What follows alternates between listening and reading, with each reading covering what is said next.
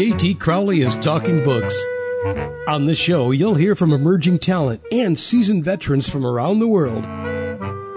They'll give you their take on the writing process and how to create the secret sauce of page turning deliciousness. Let's get into that magical mixture of the art and science of creativity. Here's JT Crowley, author of The Smart Kids, and your podcast host. Hello, I'm JT Crowley, and today I'm pleased to welcome another fascinating author onto the show. I'm joined today by Paul W. Narrigan from Phoenix, Arizona, in the United States, with his book, Gibberishy Rhymes to Contemplate, subtitle, Poetic Verse Moving You into a New Life. However, this isn't the only book Paul has written. In fact, he has two more books that carry gibberishy rhymes in their title, and they are Gibberishy Rhymes, Profound Rhymes, sorry, which carries the subtitle How to Be the Change You Expect to See in the World, and the other book, While the Gibberishy Rhymes, His Bed Burns, subtitle Changing Perspectives for Changing Times.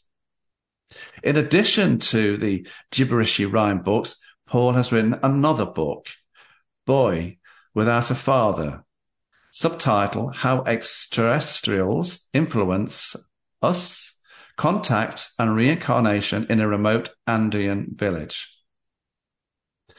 Paul has taken the opportunity in his life to understand and appreciate human diversity. He studied anthropology at the University of Wisconsin. He was awarded a National Defense Foreign Language Fellowship to study Tibetan He's also studied Korean at the Defense Language Institute in Monterey and Russian in college. Paul has been very fortunate to have been given the opportunity to extensively travel the world, in particular Central and South America, where he's been to Bolivia, Peru, Ecuador, Colombia, Guatemala, and Mexico. No matter where he has been in the world, the cultures and the practices of the people who live in those places has fascinated him. And some of that fascination, everybody has rubbed off, overspilled into his books. When he was a child, Paul lived on a farm until high school age.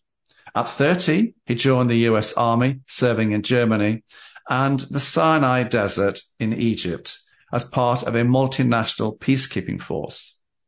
He received two Army Achievement Medals and two Army Commendation Medals. I think it would be fair enough to say, everybody, that Paul W. Narrigan has led a varied and fulfilling life to date. So let's invite this youthful person of 73 onto the show to discover more about him and his books.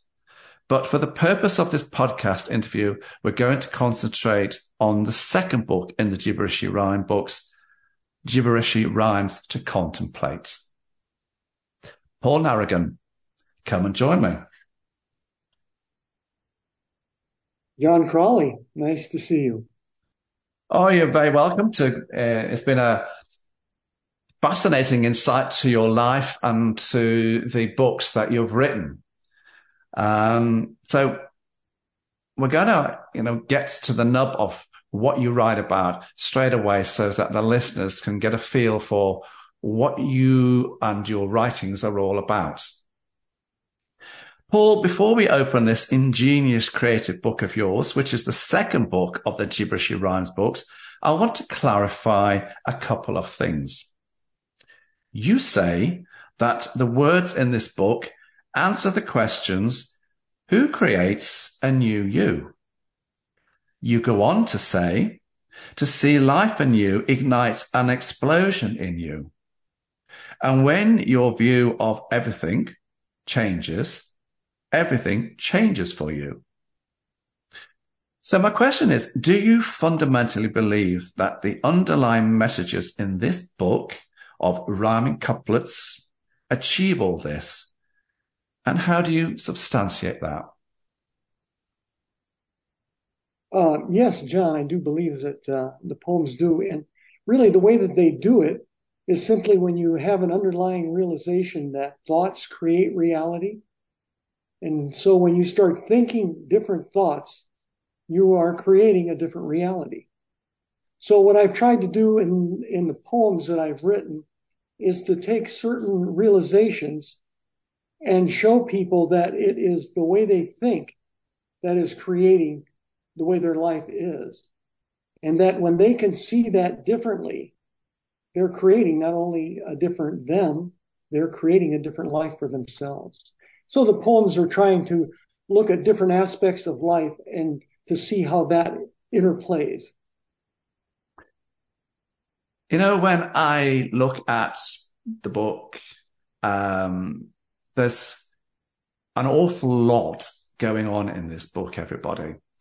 There's a lot of the poems, you know, the rhyming couplets. Um, and it, it's, for me, the, these poems, these rhyming couplets, these messages, these sayings really do come from what Paul has seen, experienced in his life, um, across all the jobs that he's done.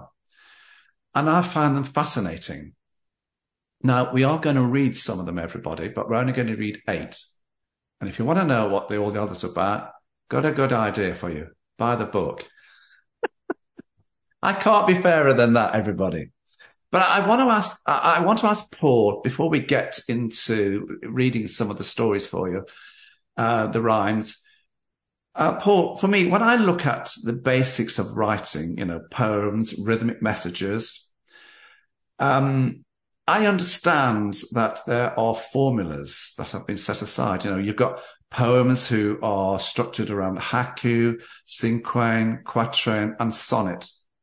And I also know that each of these poetic forms have specific numbers of lines and syllables.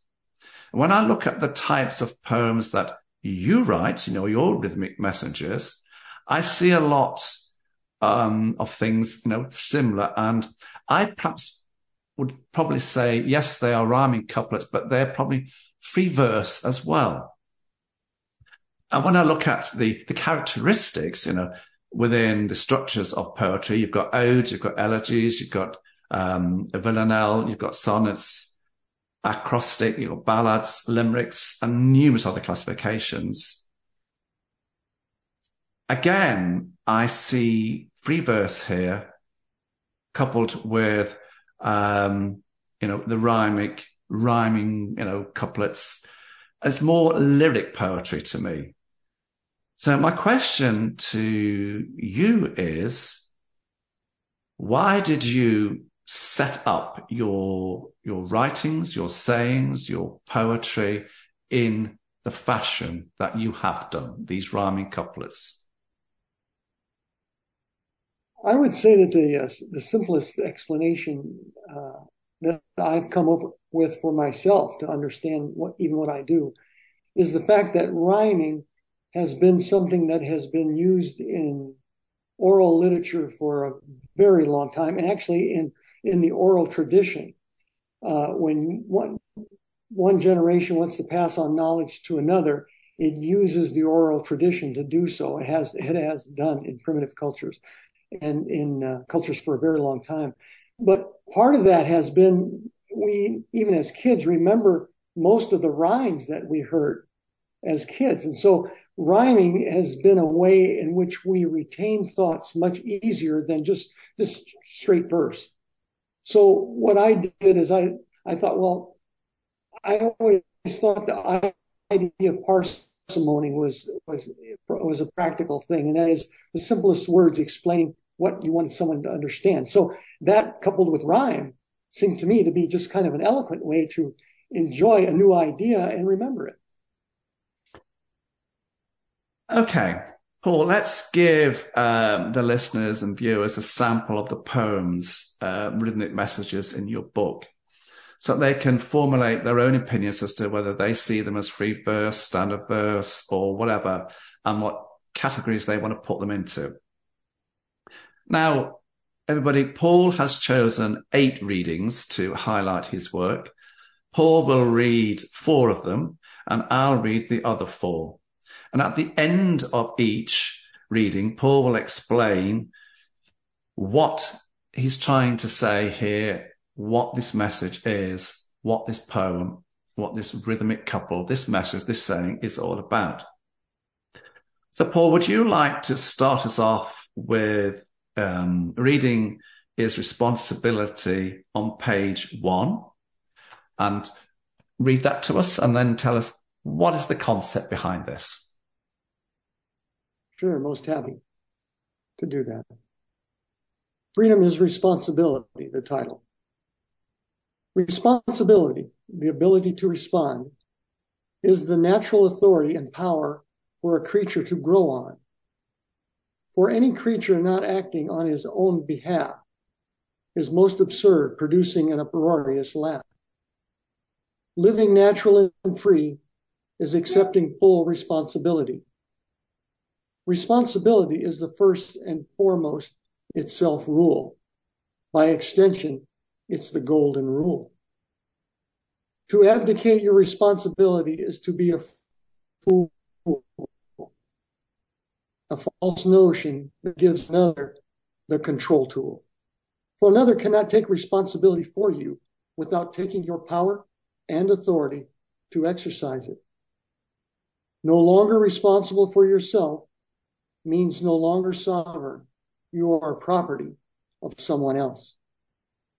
Your life becomes dictated to you, and one who dictates by whatever name is a dictator. No one can be more responsible than continuing to self create. No one can be more irresponsible than surrendering to another's dictates. Authority and power cannot be separated from responsibility. To give up responsibility is to hand over all three. Now, it seems to me the way I've worded it, it's it should be self-evident what it's saying here. But to to explain it in simple terms is also to say that we as individuals are responsible for our lives. If we don't take responsibility, then there comes into this thing that we call blame. That is to say, when we're not responsible for whatever it is that we do, we like to place that responsibility on someone else. Well, as soon as we place the responsibility for what has happened on someone else, we have abdicated our responsibility, we've abdicated our authority, we've abdicated our own power. And people wonder why they feel disempowered. Well, when they say that someone else has the power to make decisions for them, that's exactly using their own power against themselves. So it's important to understand that responsibility does reflect one's power and one's authority. And there is no one who can explain more clearly who one is than oneself. And everyone has a genuine nature. And for one to use and appreciate that genuine nature, one must be responsible for their life and then that means one must be responsible, taking the authority, and having the power to live as they wish. That's a powerful statement. Let's go to um, detecting what you're projecting.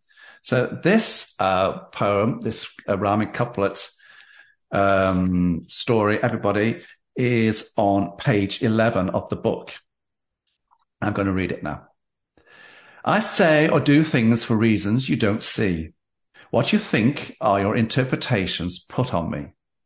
A worked up conclusion is blindness to what you are doing and the result of total misunderstanding or the judgment you're pursuing. When you're thinking about what's going on, you fail to see that it's your thought you think, not something beyond. What you think of me is not me, but you. Do you realize what your thoughts can do? You are projecting.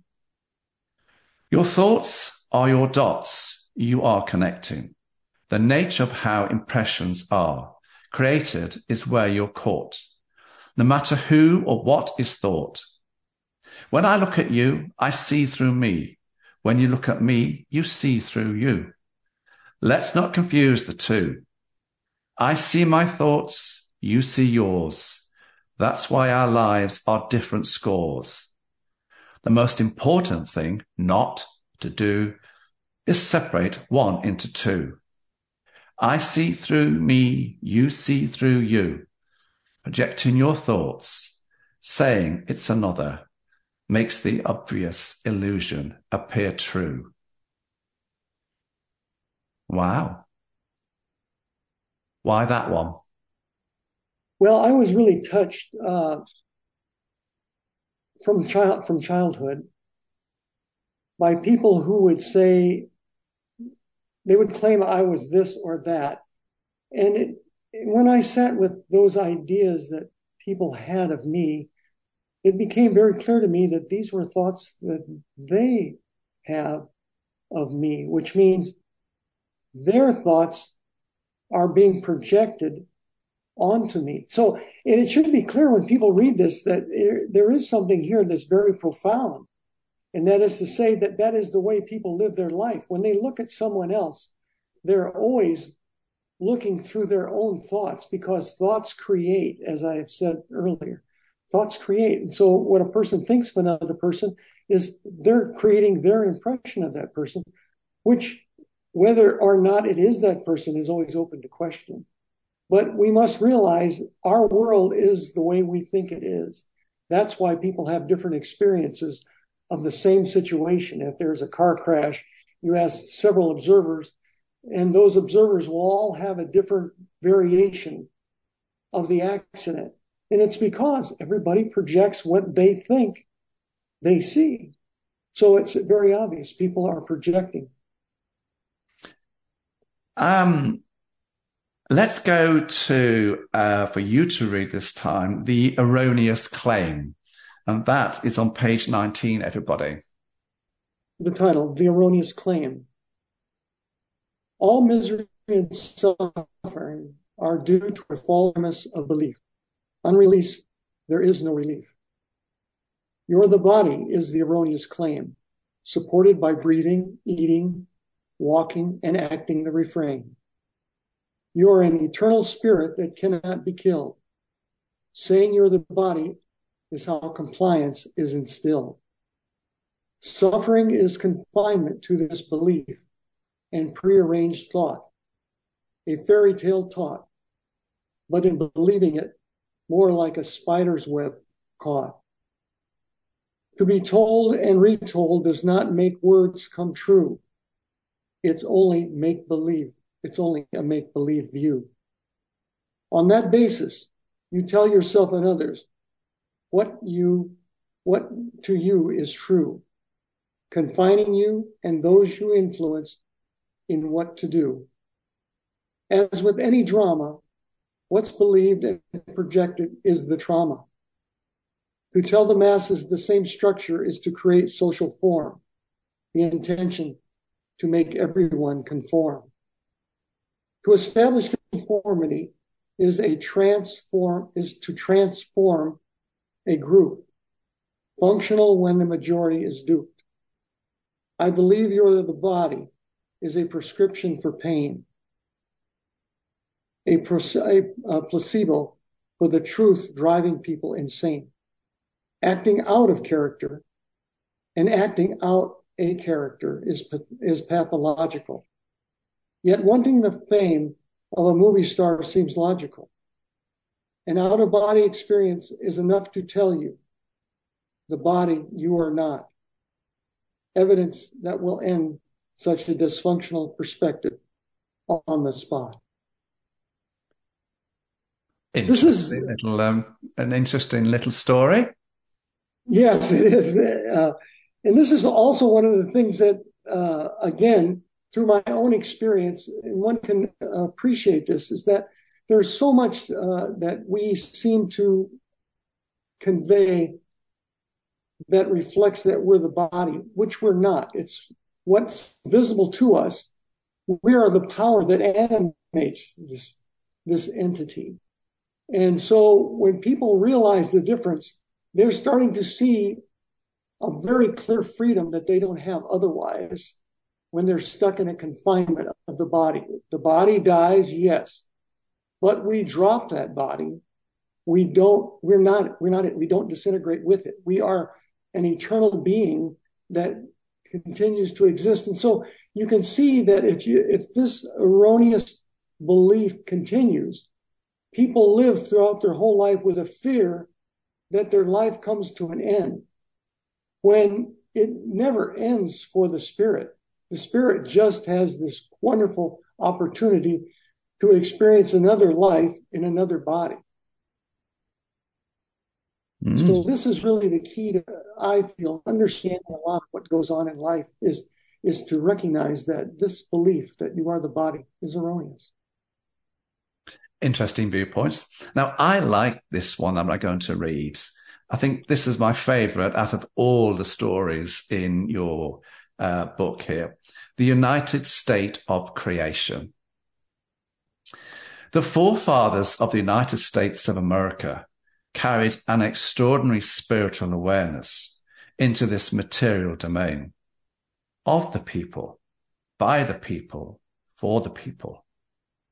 Its deeper meaning profound and right here to be found.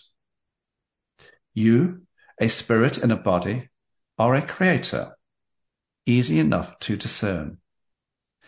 Any creation is the creator's only concern. Of the creator, by the creator, and for the creator. Whilst these few words tell a huge score, they allude to so much more. Of the creator, indeed, of awareness. By the creator, indeed, by intention for the creator, indeed, for its benefit. The panorama of your life is your awareness shared. It shows who you consider yourself and who your life to be about. Your awareness expressed through actions leaves no doubt. Awareness is inseparable from intention. Only a couple exams need mention. Share and care of use and abuse. You in the present moment are far more than the idea that you choose. You are awareness and intention which reflect the nature of the benefits. Are the benefits material that come directly to you? Or is everything a stage of awareness you are currently going through? There's no right or wrong. You sing and have to listen to your own song. Do others ignore it or want to join in and sing along? Of awareness, by intention, for benefit. For each, it's transparent, and what's clear is it all fits.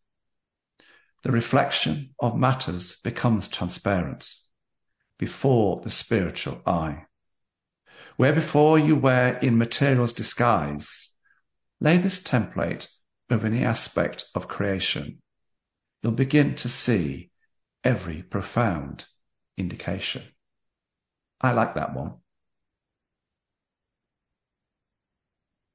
I agree. Uh, you know, this to me was one of the uh, more profound things that I realized is that when I first read uh, the Constitution and looked at the basis for the development of an ideal country, it also reflected to me, wow, this is this is incredible because this also reflects what can be the basis or the template for an incredible individual life. And so I guess what I was trying to point out in here that really was the most profound thing to me, John, was that if you look at and see of the people, by the people, and for the people, and then you think about your life of me, by me, and for me, if if my life is for me, it should be very obvious that what has happened is for me.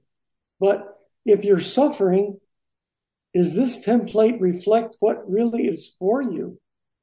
So what I was able to see is that this really shows that we are really not living our life as we could live it is that are we creating this life or is someone else creating it for us?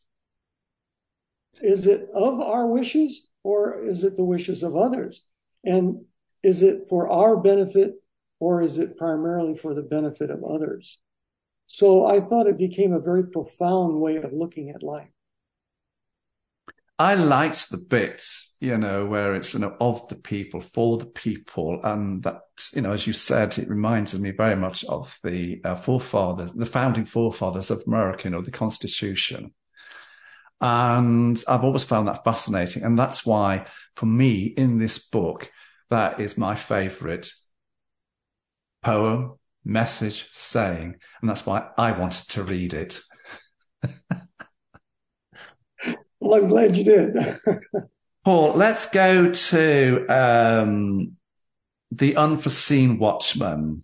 This fascinated me, but I want you to read it. So this is on page 26, everybody. Yes, the title, The Unforeseen Watchman.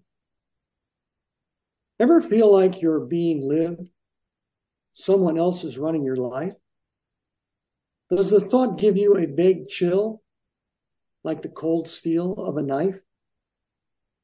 What you require to look at? Do you have to?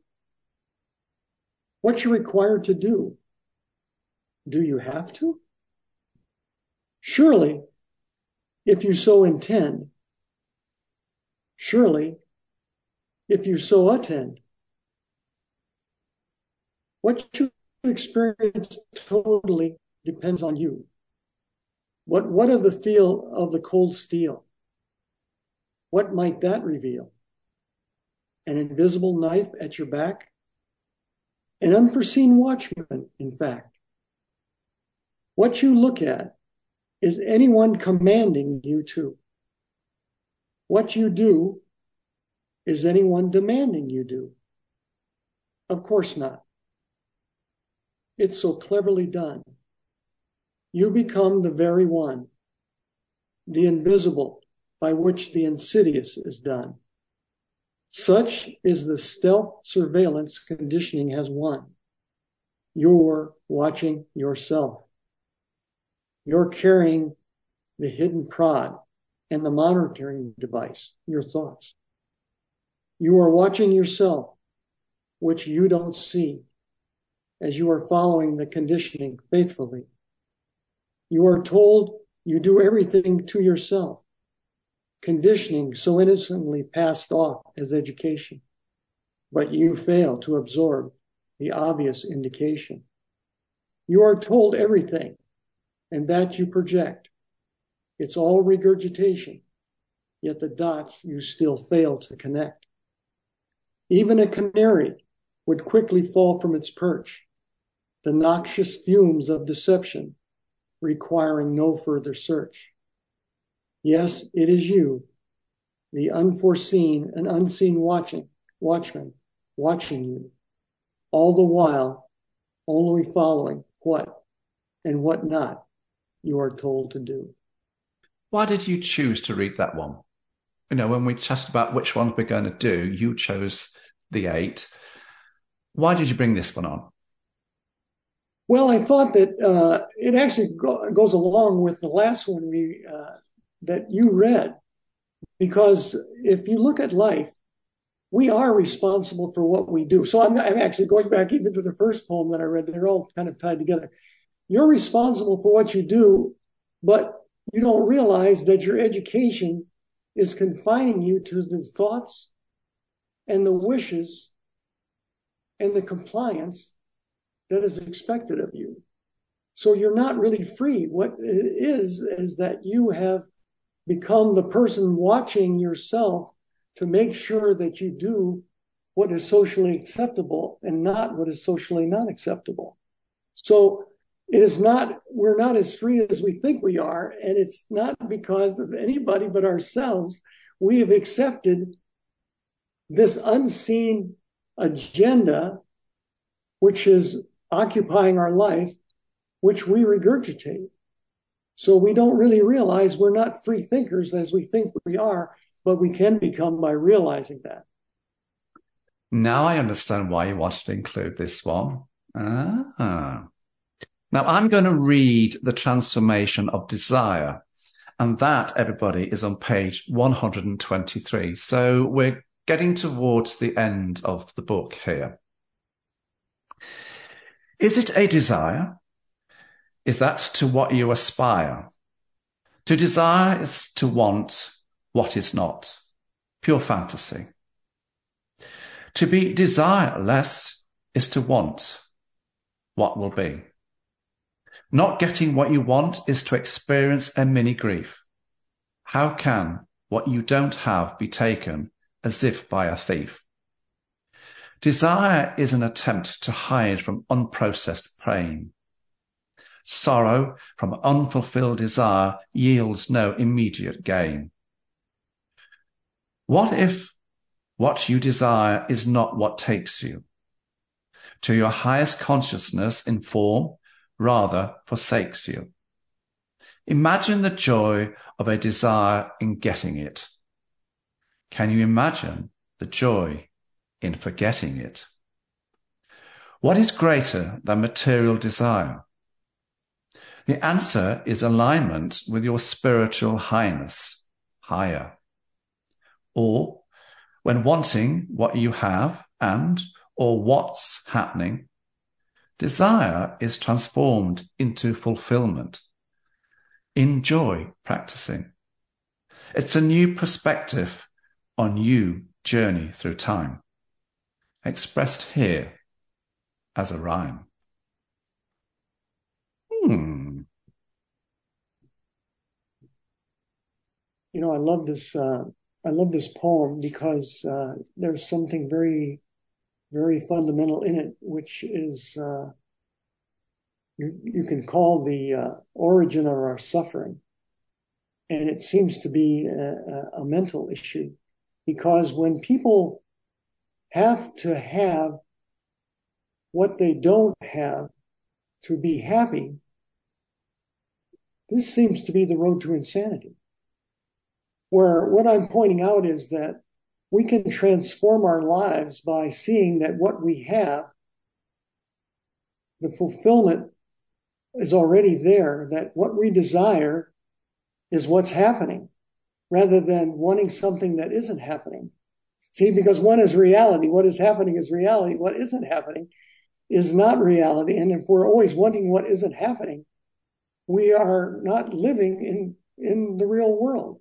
So to desire things all the time and not to get them is a huge disappointment. And this in of itself creates the major problems that people are having because they are led to believe that they should have this, they should have that to be happy when they have what they need to be happy if only because for, for, for, me paul in this uh, poem i like there are two lines that i like imagine the joy of a desire in getting it we can all do that and can you imagine the joy in forgetting it I think we can all associate with both of those lines. And that's why I wanted to read this um, poem. It was those two lines. Imagine the joy of a desire in getting it.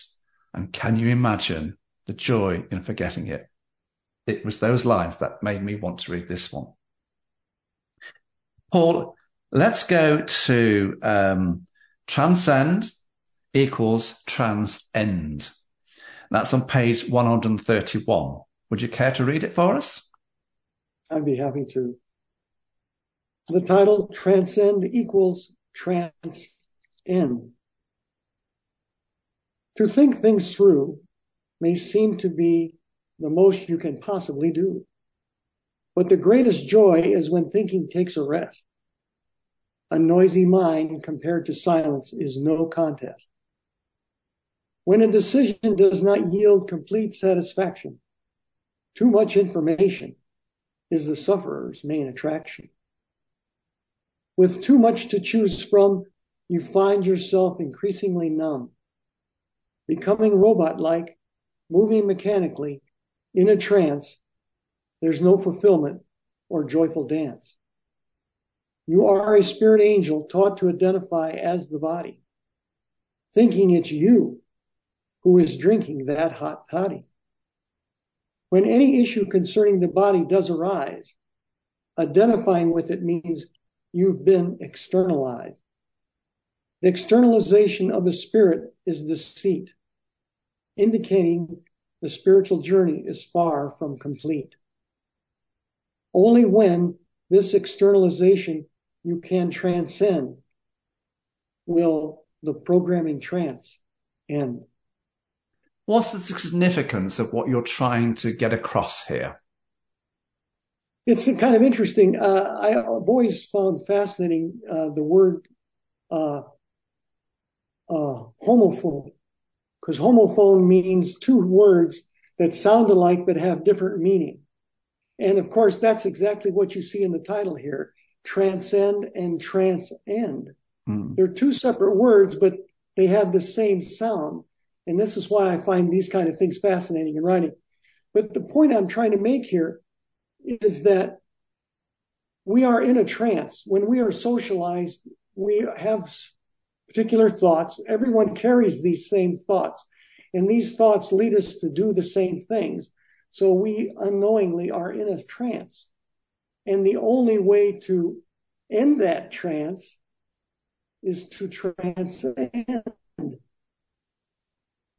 So that's why I try to point this out together as it is. And of course, it goes back to the to understanding we're only suffering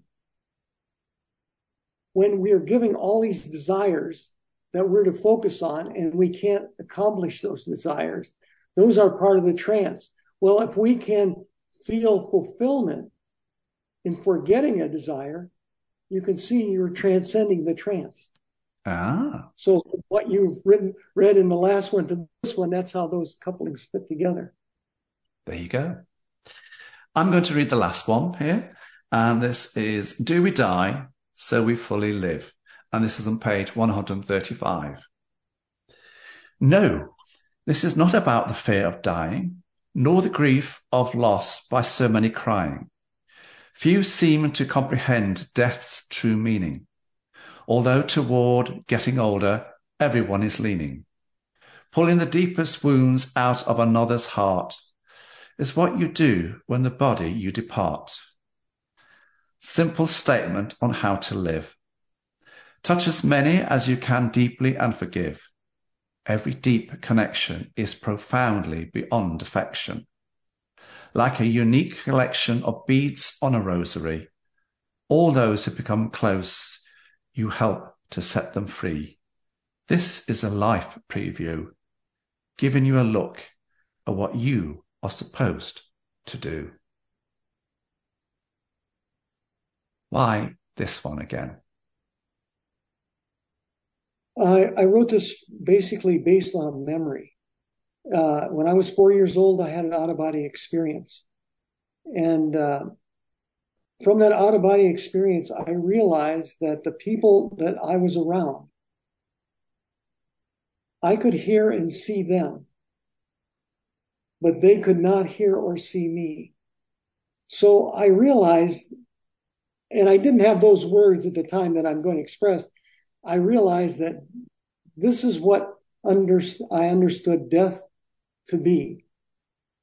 That it was only a change in frequency that I would transcend to a higher frequency where I could see what was in the lower frequency below me. I could see and hear what was going on, but because those people were confined to that frequency, they could not see or hear me.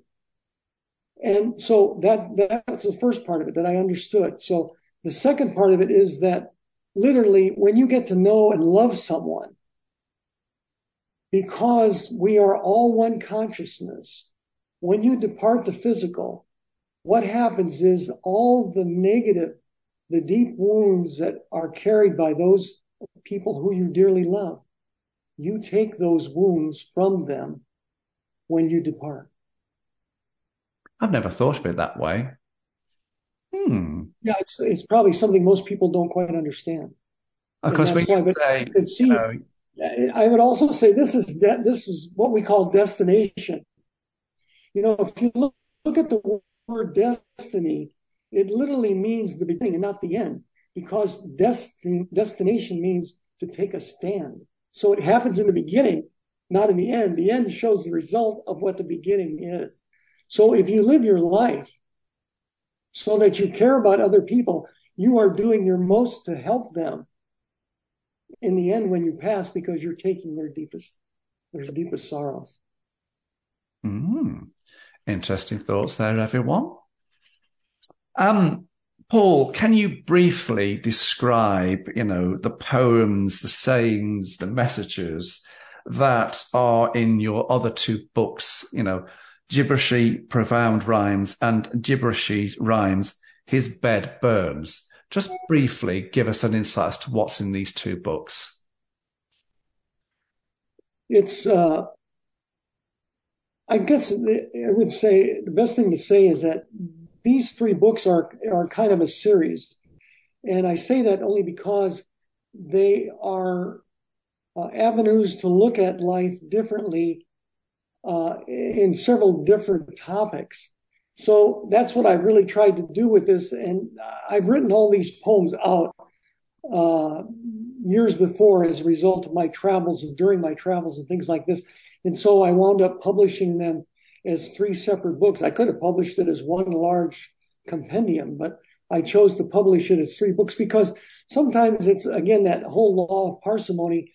Uh, fewer ideas at each time, you're able to assimilate them better. So they are all dealing with this whole idea is that a new perspective looked at differently in many different ways can give you a new look about what your life can be if you want to perceive it anew and live it anew. And really, in many cases, that's what's starting to happen to people. They're becoming very dis, uh, disenchanted with the way life is for them and has been. And they want a different life to lead. And so I wanted to provide them with the same kind of thoughts and the same kind of thought process I went through and dealing with my life and making it a better life for myself. Do you think people should read the books um, in order, or can they read them in any order? You can read them in any order. You can read the book itself in any order. They all are separate messages, which all reflect a maybe a universal look okay. at life. What's next for Paul Narragan? you know, both in terms of your own life and that of your writings? Um, are there any more books in the pipeline?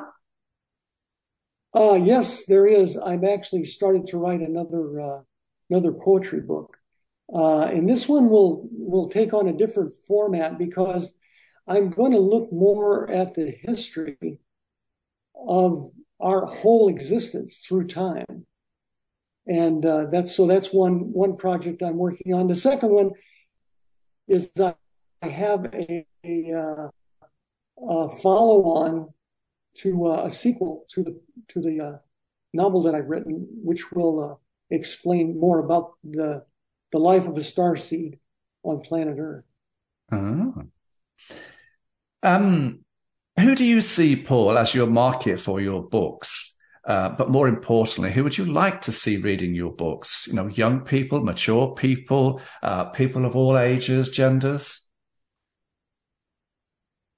Well, if you look at the course of, uh, of humanity as a whole, uh, it seems even from childhood, from my experiences, even as a child, things happen to me that I want to know more about life, especially if they don't conform to the thoughts, the visions, that are being presented to you. So even as a child, one starts wondering, what is life really? So it, there is no confinement in that sense. People can learn from a young age all the way up through to being an elder. What is, what is life?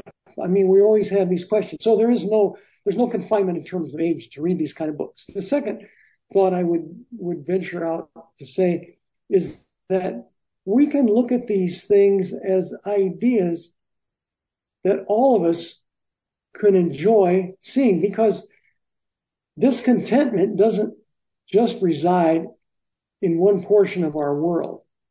There are children that are unhappy. There are teenagers that are unhappy. There are adults who are unhappy. There are elderly people who are unhappy. And a lot of this has to do with the way they think about life and the way they look at life. And if that can change, people should be inspired to realize that their lives can change. Well, how beautiful is that? Wonderful. Where can people get your books from, Paul? Uh, the major book carriers uh, carry my book. Uh, they can also get it on Amazon, and uh, they could also get it through uh, xlibris.com, who has been the publisher for these books. Uh, those are sources. Wow, there you go, everybody. I hope you've enjoyed the, the readings, the insights into Paul Narrigan and his poetic coupling rhymes. Uh, whether you view them as free verse or how you view them, all I say is go and have a look, everybody. Paul, thanks for joining me on the show today. Paul Narrigan, everybody. John, thank you. It's truly a pleasure. It's been a great pleasure as well. I'm JT Crowley. Thanks for listening, watching, wherever you are in the world. So until next time, stay safe.